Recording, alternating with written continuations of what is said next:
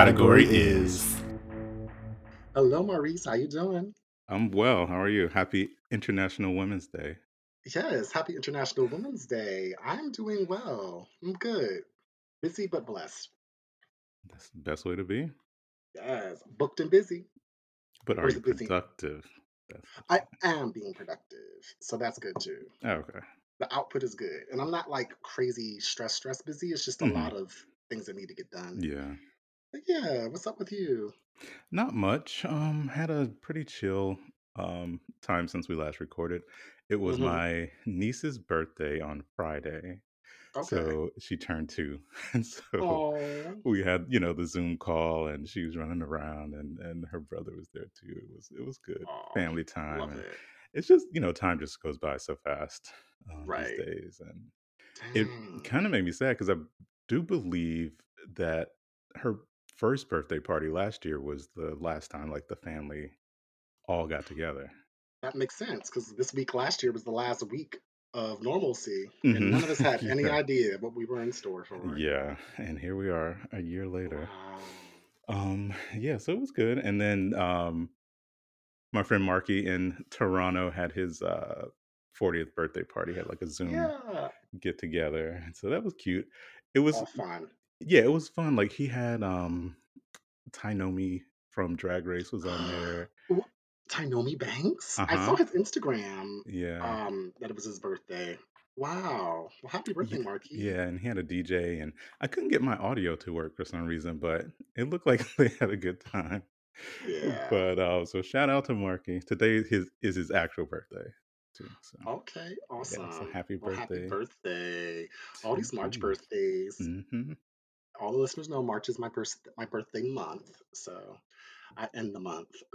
The whole month, okay. The whole month. Yes. Shout out to all the fellow March babies. Yeah. This is our second birthday in COVID. Oh What have you been up to? Nothing, just uh hanging with the boyfriend over the weekend. I did catch up with the friend that I Mm, hadn't seen since last March. Uh so you know, me and her just went to like a, a little brunch. And that was pretty much it. Been watching a lot of TV again. I feel Wow. like that's all I do on the weekend. Um, but that's pretty much it. Been hmm working. Yep, yep, yep. There is one show that I've been watching. It's really good. It's called Ginny and Georgia. The one that Taylor Swift got a problem with? Is it? Oh, yes, yes, it Did you is. you didn't hear about is. that? Yeah, it was like, to me, it wasn't that serious. It's like, girl, it was a whack joke. It was kind of funny, but It also was true. yeah, a hit dog will holler. So the joke was I don't know the premise of the show. I think it was like a teen mom and like the kid is like bi- is she biracial? Yeah, it's bi- she, she's Okay. biracial. Yeah. And then um the kid made a joke like whatever, you go through men faster than Taylor Swift or something to that effect. I'm paraphrasing. And Taylor Swift went on social media and was like having a problem with it and then she called out uh um, Netflix as well because didn't she have like a documentary or something? Yeah, like Miss America or something like that. Yeah, or something like that. Mm, But anyway, girl, I guess. too funny. hmm Yeah, but it's it's a good show. It's like a teen angsty show. It's about the mother who had a, her baby as a teenager, and now her trying to like maneuver her way. But there's some other plot story behind it that makes it a little bit more scandalous and sophisticated. And I just love the mother um, character whose name is Georgia. It's really really good. It's Okay. cutesy good. It's like um, Emily in Paris cute. Oh, That's mm, an easy watch. You know, it probably ain't gonna win no awards, but wow. it's still good programming. You know, we have range. We can we can watch it all. Best. Yes. All right. So, um, I know what we both did this Sunday. So I think we should um discuss what we're drinking and then hop into the show. Yeah, that sounds good. Okay, so what are you drinking this week? This week I am in part two of my with co um, cocktail situation. So shout out to my girl Trina for sending these over. Um, this week I have an old fashioned. Mm-hmm. this is uh, kind of ties into what we were we'll be talking about later because you know they old real Right. old fashioned but Right. they describe the drink as smooth and classic um hmm Just a splash of this old fashioned wins over even the toughest critic. I guess.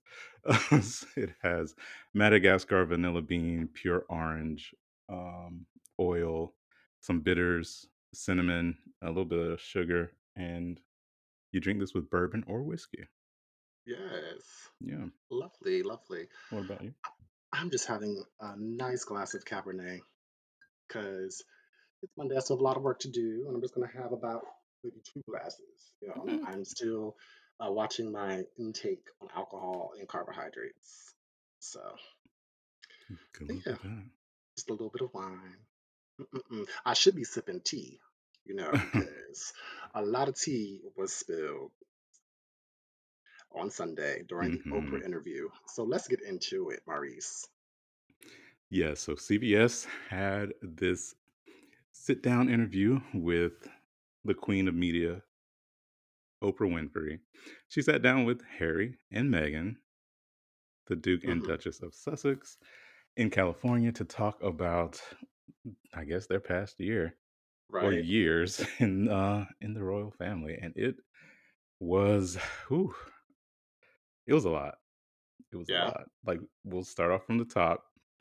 Oprah looked it good. She had a little purple, lavender, mauve situation, but then she had on her interview wig. So she wears this wig for every interview. She had it for the Barack one, and it just isn't the best wig that she got.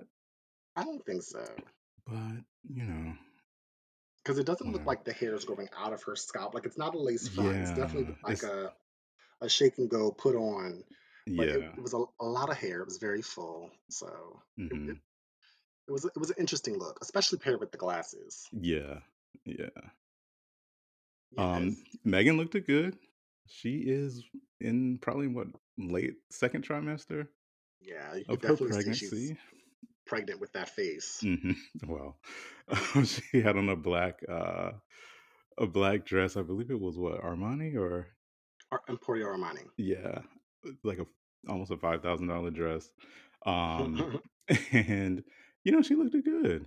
She you know was full and you know had the hair pulled back and and she just looked good. The outfit was very reminiscent. The color pattern at least was very reminiscent of the Diana interview with Martin Bashir uh-huh. and so it was like the black and the white um look and you know i guess in the same vein of diana she came to spill it all she was actually Yes. wearing diana's um diamond bracelet yeah and then harry joined them later and um you know he looked Yep. He looks he looks good. He looks yeah tough. so they start off and you know oprah says you know just want to let everyone know you didn't get paid for this interview um nothing is off limits you have not seen the questions ahead of time and we are not at my house. She's like, it's a beautiful backyard and garden. Uh, not as beautiful as mine. I don't live here. You know, Oprah wasn't giving no information. She wasn't trying to be connected to that place at all. yeah, and it wasn't it wasn't Harry and Meghan's um yard either. Right, which also makes sense for like security hmm reasons. So yeah, yeah. privacy. So they start off from the top, and um, you know, one of the first questions that they wanted to talk about was obviously like the media and you know the royal family and how does she feel. So she hmm starts off talking about how um her first time meeting the queen and she didn't know how to curtsy and it was Right, very very um like it wasn't planned it was kind of just a random like well she at the house you want to stop by right. and you know then fergie came out so you know she name dropped fergie and um she had to learn to curtsy like right there in the driveway Yeah, she said she did a deep curtsy. was it a margaret thatcher from the crown Right. yeah but um And then, you know, they start talking about like the wedding. She dropped the bombshell that she and Harry actually got married three days before Okay. the service that we saw on TV, which that makes a lot of sense. And that's probably something that if I were in that situation, I would want to do too. Right. Because the wedding's not about you at that point.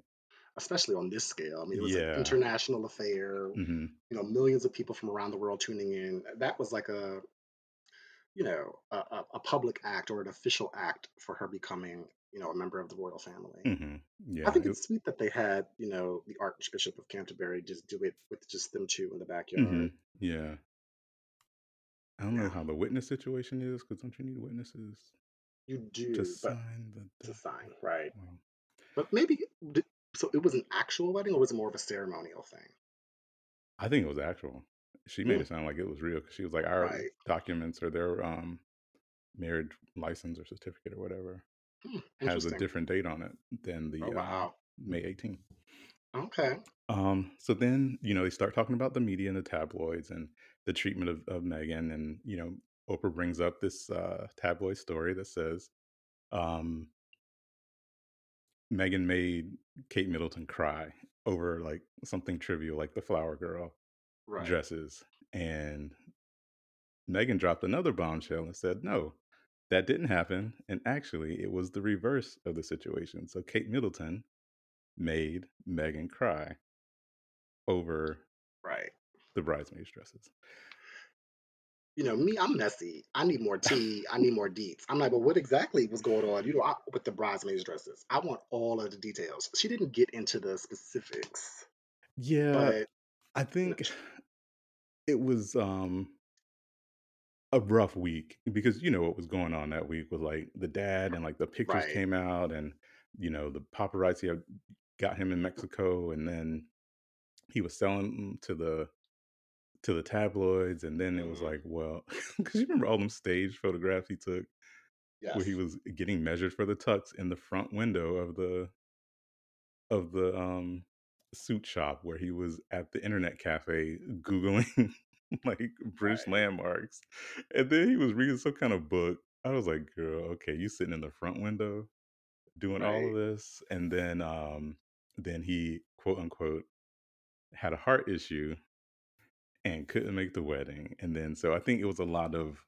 kind of that was going on, and you know Meghan was obviously very stressed out, and you know you have this thing on this massive scale, and so I feel like And she kind of alluded to it that that She she did. Like, you know, think of anyone, just a normal person's wedding that's not going to be Mhm, broadcast, that's not this major uh, international affair, that doesn't have this level of historical significance. mhm, I mean, anyone would crumble under that pressure or be highly stressed or kind of be on edge. So to me, like the fact that it was less like at first when she said, "Oh, I cried," Kate made me cry over the flower girl dresses. I'm like, that's so little. But mhm. again, I could just imagine myself in her position, and I would just any little thing could set me off, Set it off, yeah, Because at first, yeah. I, I, that's why I was like, "Well, girl, what had happened?" But it doesn't Mhm, really matter, and I think I'm happy she didn't address it because it's like it's bridge, uh, water under the bridge. She said that Kate apologized, brought her mhm, flowers, did all the things she would have done, but the focus of her saying that was not that Kate made her cry or that she made Kate cry. It's that mhm, the media switched the narrative mhm. Like make 6 months later. right to make her look Mhm, a certain kind of way. yeah, and she said that was the turning point. right. Like, that's when she realized that, "Okay, hmm this is how it's gonna be." Yeah, I think that was definitely probably the beginning of pitting Kate against Meghan. I think, you know, we see it in the, within the rap world, uh, the female rappers. We see it with with actresses. I think that society doesn't really know how to allow two women who are both good at what they do Mhm, exist on their own or exist in a space. They have to pit them against one, one another, mhm, compare them, um, and tear one of them down. Because, like she mhm. said, there has to be a Hero a, and a a villain. hero and a villain. Mhm. Yeah. Yeah, but she then she said that also, you know, it there doesn't have to be that polarity. It doesn't have to be, you know, if you love hmm her if you love me, you don't have to hate her. And, you know, if you love me or love her, you don't have to hate me. You know, they can like you said, they can still exist Right. in the same space at the same time. I know, you know, these aren't real queens, but even within drag queens, you know, RuPaul's Drag Race, it's I think it's people's natural inclination to pit people against one another or to compare other people. And when you might be, even though you might be a big fan of someone, Mhm. you're going to tear the other person down because you think it's elevating the person that you support. And that's just not really the case. And I think that changing that construct I don't even know how to begin to do that because I think it's just It's yeah. it's it's rampant across social media and it's actually gotten exacerbated and that's just how people kind of operate Mhm. and it's sad because she was at the brunt of a lot of bullshit. Yeah. But I feel like and, you know, she did say this as well, is that everyone knew the story was false. Like, her people, Everyone Kate's people, Okay. um, like, her staff, Kate's staff, like, the palace staff, everyone who was firm. there and involved knew the story wasn't true, but then no one negated it on the record. Like, no one went to, you know, these same media people who Mhm. crafted the narrative and switched the story around, Right. and she said, you know, she went to them and said, "Well, why can't you just say, you know, this isn't true?" correct me if I'm wrong as a resident Anglophile. Doesn't the Crown usually doesn't respond or comment on tabloid information or that kind of they don't provide official well, press releases or statements, right? For anyone. until this week. But they, um they do have an unofficial motto. It's, uh, "Never complain, never explain," and so they just upper typically, yeah, they typically do not, um, like, go on the record and kinda make, you know, these statements, but there's ways to do it. Like, Mhm. you can have a unnamed palace source or, you know, senior, um, staff member who spoke on the condition of anonymity. Like, there's ways to do it, and they do it. And like she said, they're they're these same palace aides are are willing to, you know, tell lies to, um, you know, kinda kill a story. She's like, "But they wouldn't tell a truth in her situation to you know, to kill the story to protect her." So, Right. Wow. sucks, yeah. So what else happened after? So after that, because it was various segments. It was a lot of commercials, by the way. It But was, especially in the th- first half hour. yeah. But I think that they knew that the commercial spots were going to sell a lot because everyone was watching this. But I feel Oh, like it was they sold each commercial for yeah, they sold each commercial for $325,000. Wow. I was like, "Damn, is this the Super Bowl?" Pretty much. Pretty much.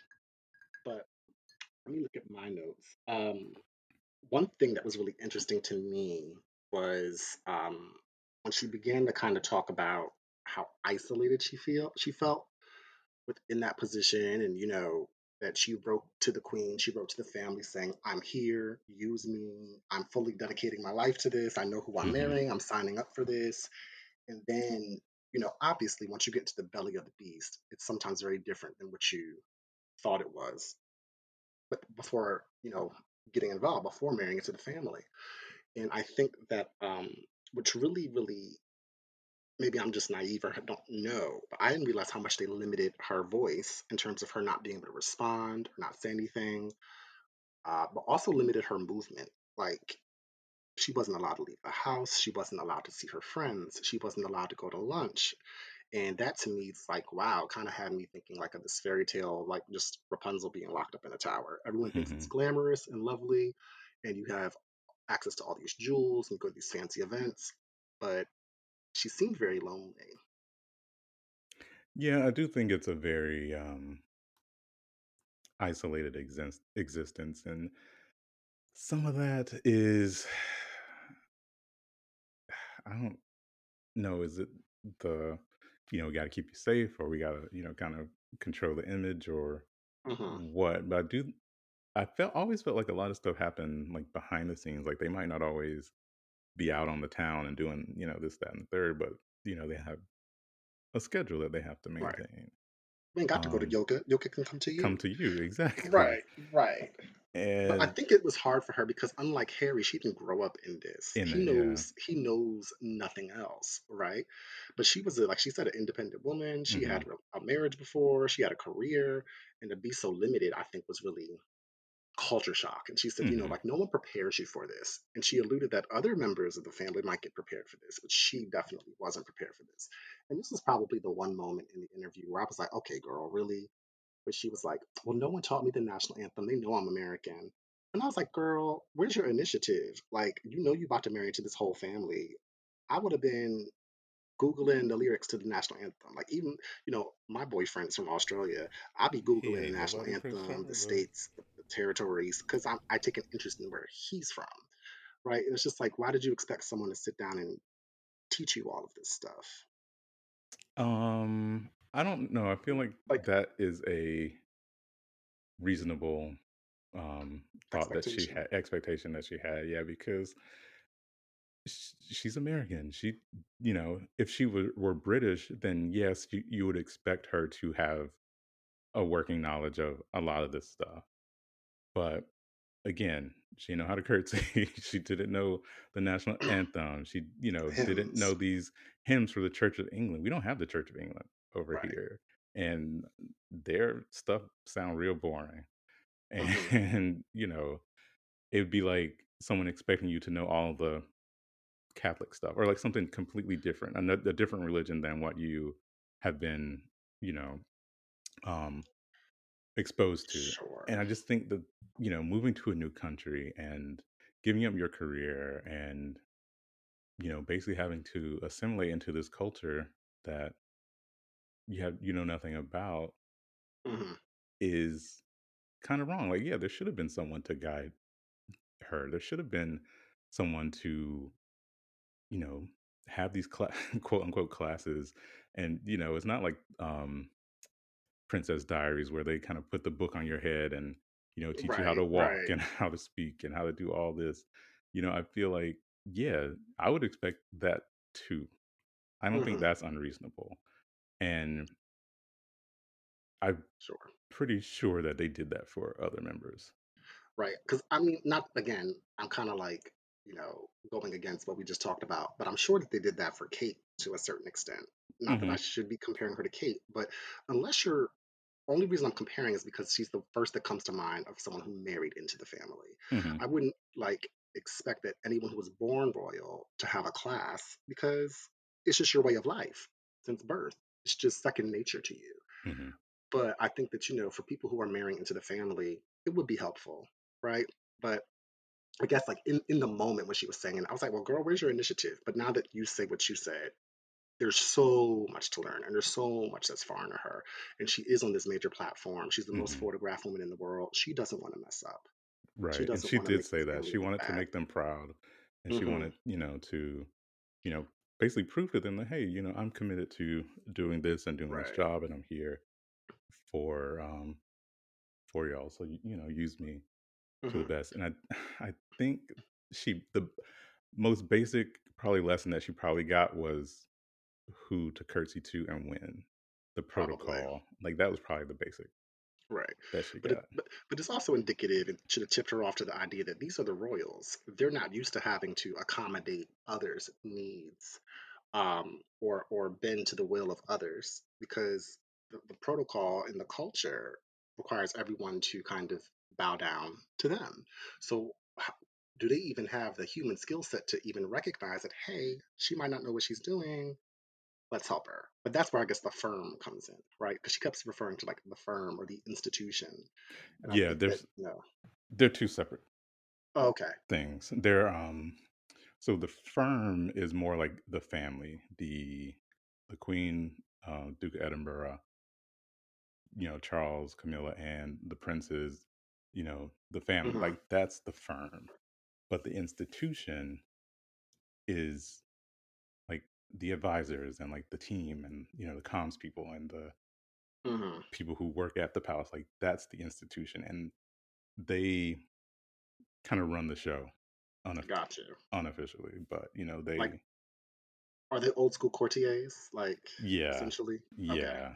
And so, you know, they have that proximity to power and, you know, they like to flex that, right. nah, you can't talk to her today, or, you know, you can't do this today, or, you know, I run the show. It's like, Yeah, because if you're in charge of the people who are in power and privilege, then mhm, it probably is like a baby power tripping. it's a power trip. Yeah, Right, yeah, right. exactly. So let's get to the next part, which was horrible.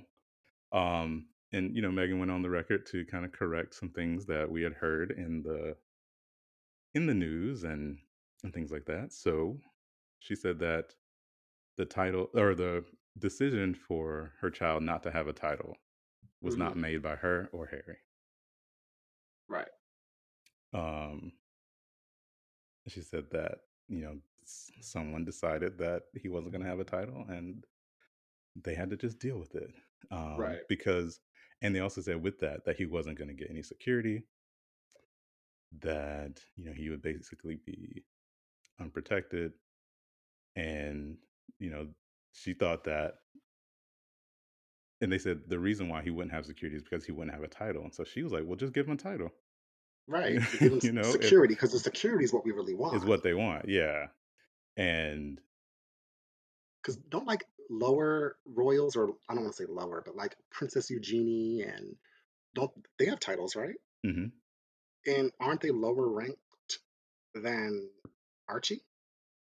yes, So again, what's what's the justification? I don't mhm, get the the reasoning for not giving him a title, especially because he will be the first person of color within this family. It kind mhm, of like makes you give them the serious side eye. Like, what's the basis for not giving him a title?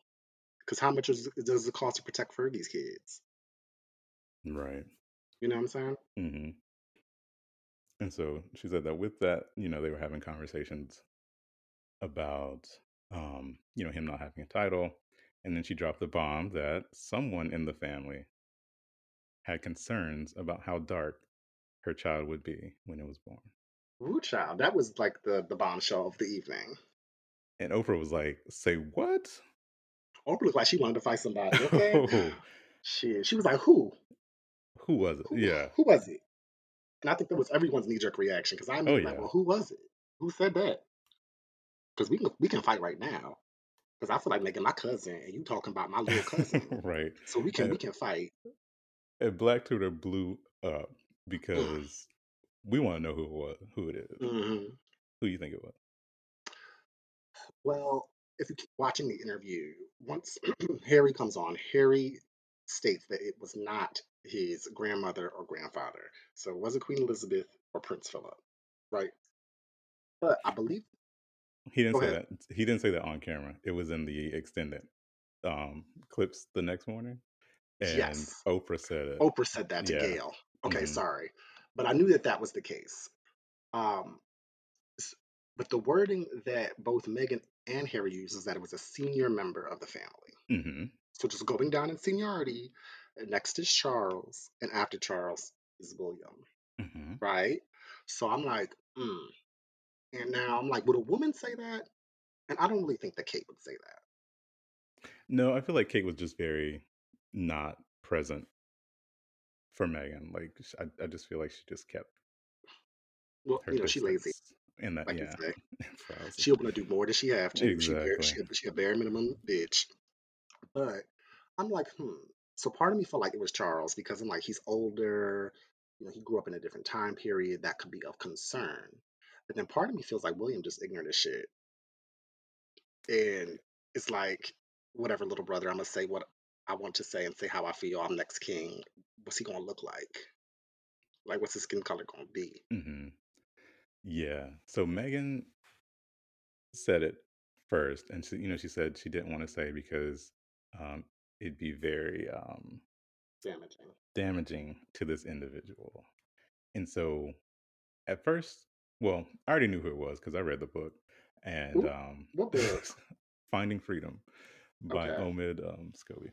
And Okay. so, um, So you knew about this already. yeah, but it kind of just confirmed because you know, Omid, the reporter, he gives you know the behind the scenes lurk looks, but he, I mean, he wasn't there for everything. But you know, the story got back to him. But um, so if I were just hearing it and not, you know, knowing this, I didn't I wouldn't think it was Charles because, you know, like later in the interview, um, Harry, you know, talks about his relationship with his father. And I feel Right. like if his dad had said that, then he wouldn't have been so still wanting to like work on the relationship and like Okay. still stay, you know, in communication. So obviously it was William because um in the book, the author says that, you know, something happened very early on um, William made some, you know, inappropriate comments about Meghan, and that was the downfall of the relationship between the brothers. He didn't say Mm, what it was, but now that you know the interview is out, now we know what it was. okay. Because the brothers are definitely estranged. They haven't talked. They don't keep in touch. He does say that he's, you know, he, he at one point he said his father stopped taking his calls, yeah, but it cut him off financially. hmm But you know, they do seem like they work. That there's some communication there. hmm hmm and like anytime they would be in the same place, like just the looks on their faces are like Mm. hate, like animosity and anger and hate. hmm Um, so yeah, that's how you can tell it was William. Got you. hmm Wow, that's crazy. That's really fucked up. Yeah. Because it's just, but it goes to a point too that kind of uh, Harry alluded to, you know, because Harry said that he's always been in this position of privilege. You know, he never really had to think about race. And it wasn't until he met Meghan that she kind of opened his eyes hmm to her lived experience and the thing that she, the things that she has to go through as a woman who is biracial or a woman of color. And I think that he really was able to get an education hmm from her because he was insulated from that. He never had to think about that, and that really does speak to white male privilege. They they there's certain areas where they are just totally blind hmm because they've never had to confront those issues. And I think that Harry's the type of dude where he was open to hearing the issue instead of just discounting it because it wasn't his experience. He understands that his experience is not the sole one, you know. But hmm the whole what does he look like? I had a whole bunch of stuff to say because I was like, first of all, Meghan is very she can pass, right? I mean, I can look at her and see she black, looking at that texture hair and just her features. I could see she's black. I could see that she's probably mixed. Um, maybe to the untrained eye, she could pass for a white woman, but she ain't fooling me. But let's be real, on this, she's like her. So I'm like, well, her with Harry, how dark could the baby really be? But then I had to remind myself that sometimes the genes be acting up. Sometimes you have two light skinned people come out with a really dark baby. Like, there's really no formula for hmm for, for skin tone. And um, I know that as a black person, but I, I was just shocked that you know this person, the senior member of the family, said that to Harry. You know, because how do you even come back from that? Apparently you don't, because it's been over two years and Since they've they spoken. still ain't back. Yeah. Wow. Uh, I yeah. It just that was that was a sad part of the interview because you could tell it hmm really affected Meghan, and then she also looked very nervous. Like she was like, "Oh, should I have said that?" Right. Because she started like shifting in her seat, and then she started hmm like adjusting um her her dress and and The body language. yeah, and it just was, you know, just another reminder of like, damn. Right.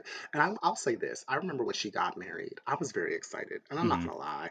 I was like, this is a historic moment. This black American woman, divorcee, is marrying into the royal family.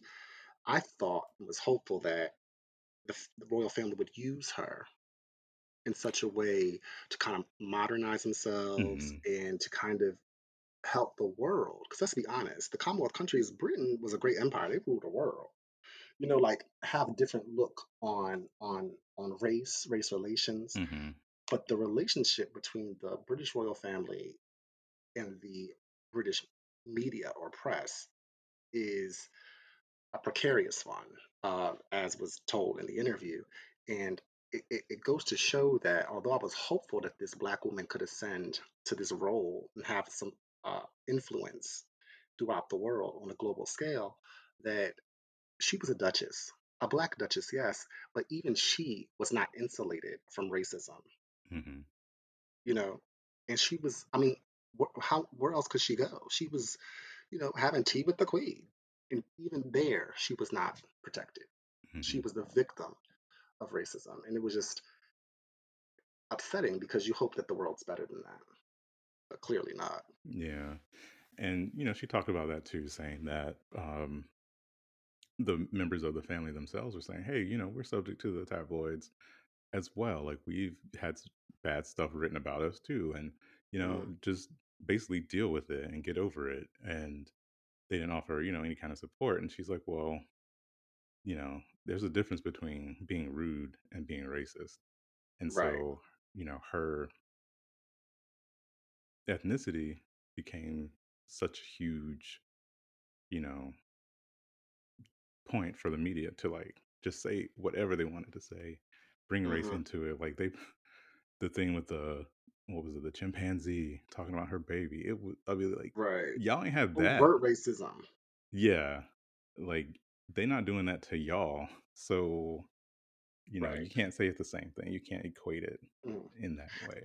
And I get where the crown is coming from with not wanting to, you know, comment on every, you know, uh, unsourced statement in the press because that would be their main job all day. It it's just also like no shade, but like a queen don't come off her throne to, to d- discuss shit with peasants. So like just don't acknowledge it. I'm not going to even address it. But there's certain things that you absolutely should acknowledge and hmm address. Yeah, And one of those things is racism. yeah. Because lost. it's not it's not the same as some as any other silly little scandal. hmm It's much much deeper and it's hmm systemic and it's ingrained and it's institutionalized and the crown or the firm or whatever perpetuates it by not defending a member Yeah, of their family. yeah. And this was really their only shot at inclusion and diversity for a generation. Like we're not going to see hmm any kind of inclusion or diversity again until uh, Prince George comes out the closet and marries some Child. and want to marry some Asian twink. Like Oh, that is the closest we're going to get, and that's going to be in probably thirty another thirty years. hmm So you know, like Harry said at the end, like they lost you know one of their biggest assets that they could have ever hoped Absolutely. you know hoped for, and she was And, they, good. and, she, and that's what he said. He said it all happened after they got back from their Australia trip, hmm uh, or tour rather. And Oprah hmm kind of drew a parallel between Charles and Diana's Australian tour and Harry and Meghan's. And he was like, the thing was, is that even though she was so untrained or she didn't have the intro to Royalty 101, she was still so good. And she hmm connected with the people, and the people adored her. But what they didn't realize was that the reason that the people and the public adored her, as opposed to, I hate to do it again, but uh, Kate, right, hmm is, is, is because she was a self made woman. She had a career, she had some life experience. It seems as though, in my observation, that Kate was just prepped to marry William since high school. And that was her accomplishment. Whereas Meghan has had other accomplishments. She was part of the UN. She had her own blog, television show. She was a member in various foundations. Like she had hmm all these experiences that made her a more well rounded well-rounded. yeah. whole woman. hmm And th- that related to a lot of people, in addition to the fact that she was you know, this fresh breath of air to the royal family and so different and an opportunity to modernize the royal family. hmm They just didn't know what to what to do with her, but then they were so they did nothing. And then when she still killed the game, as black women often do, you know, black women come in and save the day, they're undervalued and not appreciated. You know, black women, it happens in your workplace. Your other colleagues don't have the same output or the same, you know, work product that you hmm do, and you're not valued. You don't get that raise. and then they try to sabotage you. But it's just it, it's shocking that it happened to someone of her stature. mm-hmm. Yeah. Well, let's talk about the thing that had me the saddest and was the most real and honest and vulnerable moment. Yeah. Um, you know, as someone who has suffered with depression and had, you know, thoughts of ending my life and things like that, when she sat there and she said, you know, I was having these thoughts that kept me up at night, and they were clear and methodical.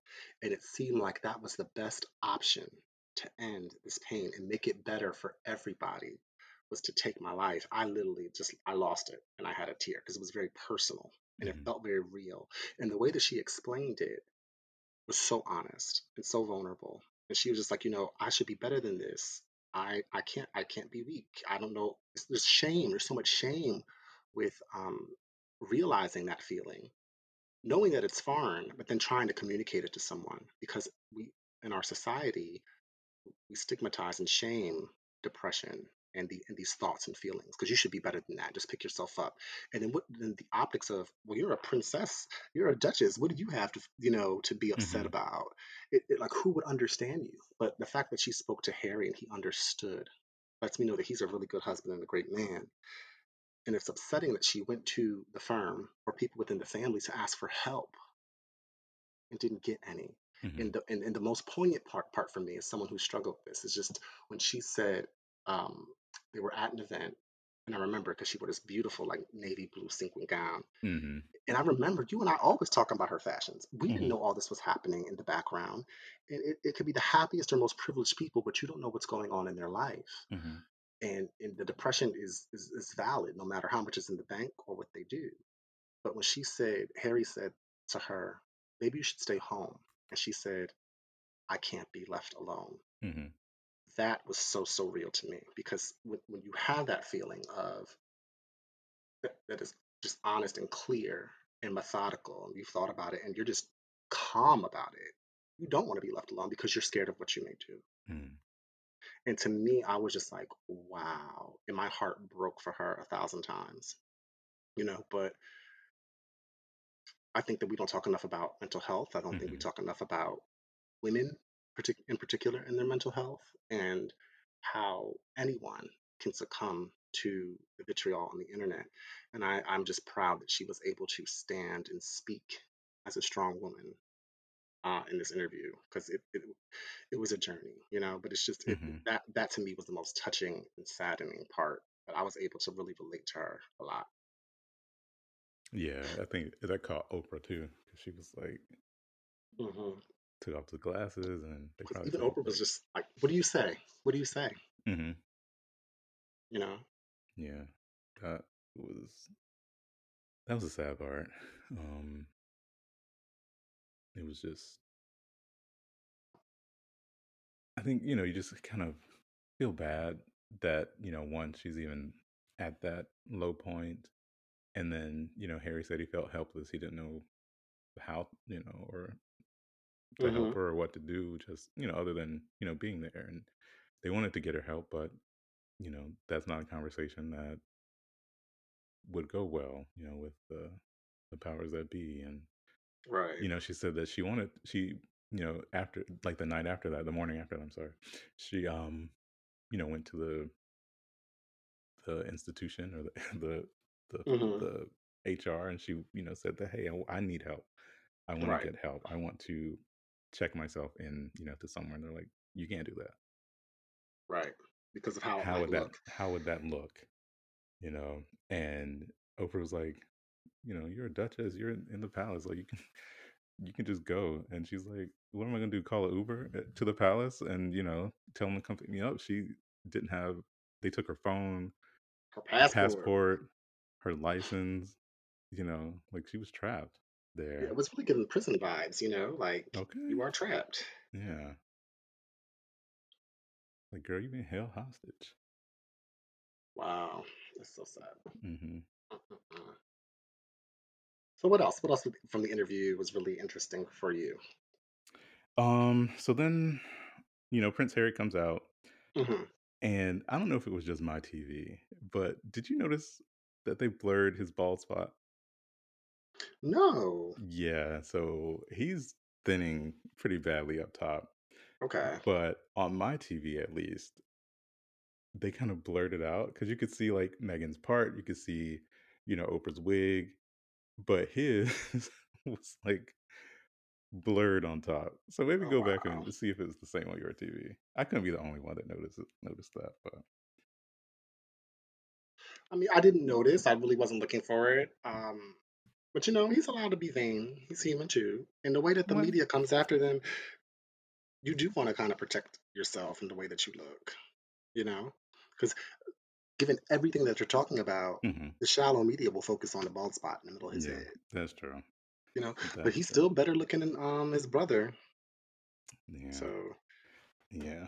But um, so he comes out. He talks about um, you know, the turning points and like when he decided, you know, I gotta get my family out of here, and you know, he talks about the timeline because you know that was another issue too because everything was being uh, misreported and saying that they blindsided the queen and they just up and you know dipped one day without telling her. And he's like, well, hmm no, you know, this was very planned out. You know, there were multiple conversations uh, with the queen. Then, you know, he said he was talking to his father until his father stopped answering his calls and was just like, put it in an email. Right. And so that he had to write out the plan. And this is how it got leaked to the press because his dad was like, write it out, write everything out and send it to me. He sends it to Charles Wow. and then the staff get a hold of it and then they leak it to the press prematurely. Wow. Um, and then, you know, add on top of this, they were taking away the security, they were taking away the patronages, they were taking away all this stuff. And um, even come to find out, like they were, you know, kind of back and forth hmm um, in Canada. And then they were coming back to the UK on like January 6th, I believe. And they were supposed to like go visit the Queen and spend overnight and, you know, have um, time with the kid, with the baby and, and things like that. But one of the secretaries kind of, you know, blocked all of that and they like changed her schedule and like, no, you mm can't come anymore. Right. And so he says, you know, he calls her. This was all in the Oprah extra um, footage the next the next morning, where she's, you know, he hmm says he calls the queen and she's like, yeah, like now all of this stuff is in my schedule and I didn't know about it. Right. Um, I liked when Harry came out because I felt like a lot of the issue for them leaving was due to lack of support hmm because of who Meghan was. So I feel like Meghan having that time to kind of speak her truth hmm and be the the princess that got her voice back, if you will, um, Ariel, Ariel. Um, that need that needed to happen Yeah. because I, I honestly believe in my heart that if Harry had decided to marry a white woman, even an American white woman, hmm this shit would have played out totally different. hmm You can't deny how, hmm what race played in this, um, you know, and even within race, Meghan is still a very privileged person due to her lighter skin tone. Because if if he had come home with like a Lupita Nyong'o, the Oh, situation would have been crazy, crazy, right? yeah. Yeah. Like, um, but I think that it was great for him to come out as the husband, as a support to, to his wife, hmm and there was also things that she, she, like you said, she didn't want to say that he hmm needed to kind of say and speak up on. Yeah. But I was really, really just shocked when they were just like, you know, we moved to Canada. Everyone, you know, people knew where we were staying. hmm The risk, the security risk, the death threats were still there, and now you're removing our security. So people know where we are. We're sitting ducks. hmm The borders are about to Even close. yeah, even his hmm security, because like he should have security Right. because It seemed like a punishment almost for marrying her. yeah, yeah. You know, so you remove his security. And my thing is, is okay. So they're they're a married couple with you know or- with a family. Are you just going to secure him but not her? So should Right. should some shit go down? Like, come on. But then to find out that it was Madea to the rescue, Madea's witness protection program. you know, child. Madea said, "You can come live here. I got your security. You can stay on the compound." hmm Look at that. Look at that. Go ahead, Madea. I had no idea that that happened. You didn't? You didn't know they were staying at his house? no, I One of his homes? Yeah, yeah. Wow. But they stayed there for a few months hmm And you while they know could get their stuff together. while they could figure out their next move, and that was you know kind of what they needed because they were staying at that mansion in um, Vancouver Island, and it was it was secluded, but right. you know no security and everyone knows where you are and no thanks right. and you know no one really knew where the tyler perry house was and you know he got security and secret rooms in there and dungeon Uh-huh. sex dungeons or whatever but Right. um but yeah that was the time that they needed to kind of like one exhale because you know ooh, we're we're here hmm we need to settle we need you know to figure out what we're going to do and you know they had security they had a you know secure location they were no one knew where they were and they could kind of just Right. relax and get it together Yeah. So I mean, I think that was good. That was a godsend for them. hmm But now it's like, you know, to find out that his father, Charles, stopped taking uh Harry's calls, cut them off financially, hmm got rid of their security. He said, you know, I just need to make enough money to secure my family. And it's it's kind of beautiful po in a poetic way that he was able to rely on the money his mother left him hmm to take care of that in the meantime Yeah. while they were selling um signing and executing these million dollar deals because the fact of the matter is is that they're gonna be okay but they hmm just had to kind of like adjust get their regroup Yeah. and get together since they were just cut off Yeah. and almost it seems like they was exiled you know In a way. but Yeah. in a way they were but you know there's some people you know today on the internet it's been the talk of the internet it's been all over i've been looking at buzzfeed there's been some funny memes you know the internet will always give you a meme always. you know there's a lot of celebrities who had a whole bunch of shit to say but it's just like they're still important the world still loves them they're going to take archewell which is this foundation and they're going to have an opportunity to do what they need to do and kind of craft um, a space for themselves and why shouldn't they Yeah. you know I, And they'll i'm fully in support of that yeah, and they'll be unburdened by all the protocols and all the rules limitations and restrictions and limitations and you can't do this and you can't say that and you know right and, and just kind of it does free them up to live it does but you know there's some people authentically. saying like the optics are oh well you know Meghan knew what she was signing herself up for. She, you know, how could she have not researched who, you know, Harry was or researched the family? And, you know, she married him. This is what, you know, she signed up for. But let's be real. Uh, Harry's obligation is not the same as Charles or Williams. He hmm will- he's he's not going to be king. So there's already a lesser extent of commitment there. And I think that, you know, again, to my earlier point, you don't know what you're getting into until you're actually in it sometimes. Right. hmm And I think that, you know, people are saying, oh, well, sh you know, she couldn't get her way, so she left, and now she's making millions of dollars. And she was, you know, a, a fairly unknown actress, and this is still a come up for her. But it's just, it's also disappointing because it's, she did she gave up so much, like she said, her hmm career to marry this man, to commit her life to the to the crown, and now you're denying her child of his birthright mm-hmm. treating her like shit, but she has to go. And that is sad because, like she said, so much has been lost. Yeah. Yeah. I really did like the part where, you know, he was talking about how um, you know, the money Diana left him hmm is, you know, what really helped them. And I think it kind of um he said, you know, it felt like she knew something like this was gonna happen. So she wanted to make sure he was okay. And that kind of goes to Harry was Diana's child. right, William is Charles's child. You know, it's right. like William belongs to the crown. Like he's gonna be king. He's gonna be, you know, wrapped up in the establishment forever. But hmm with Harry, Diana, you know, got to be a bit more of a mother to him hmm and got to be, you know, a bit more free with, you know, how he is gonna kind of live his life because he doesn't have to be so caught up in in all of that. Right, right. And he talked about that. Like he said, you know, his father and his brother are trapped.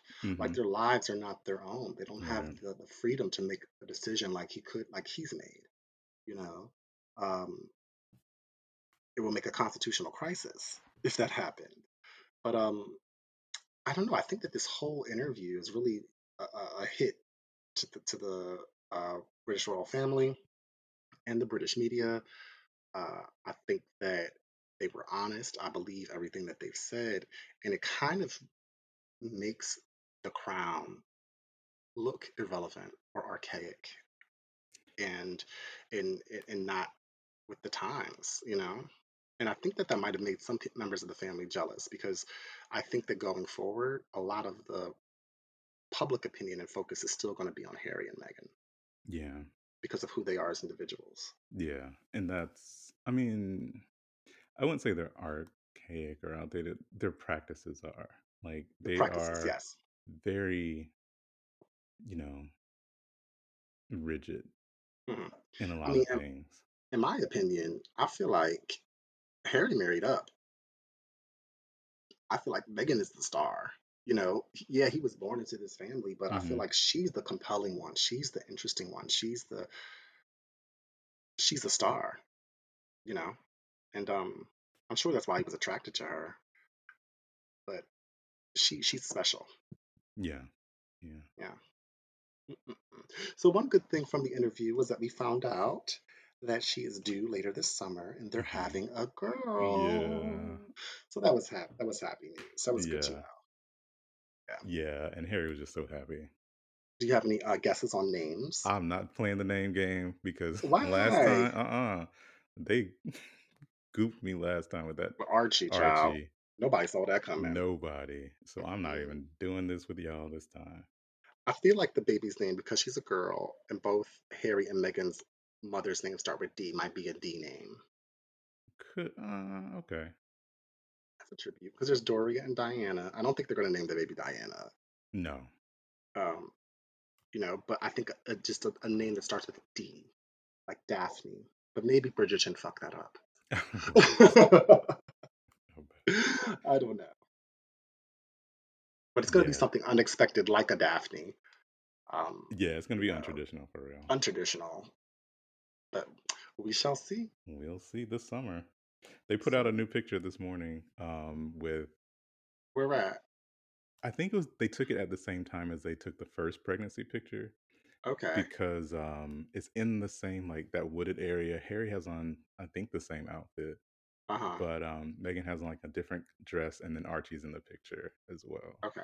It's still black and white and it's still um that same guy who took the pic that first picture on his iPad. Uh-huh.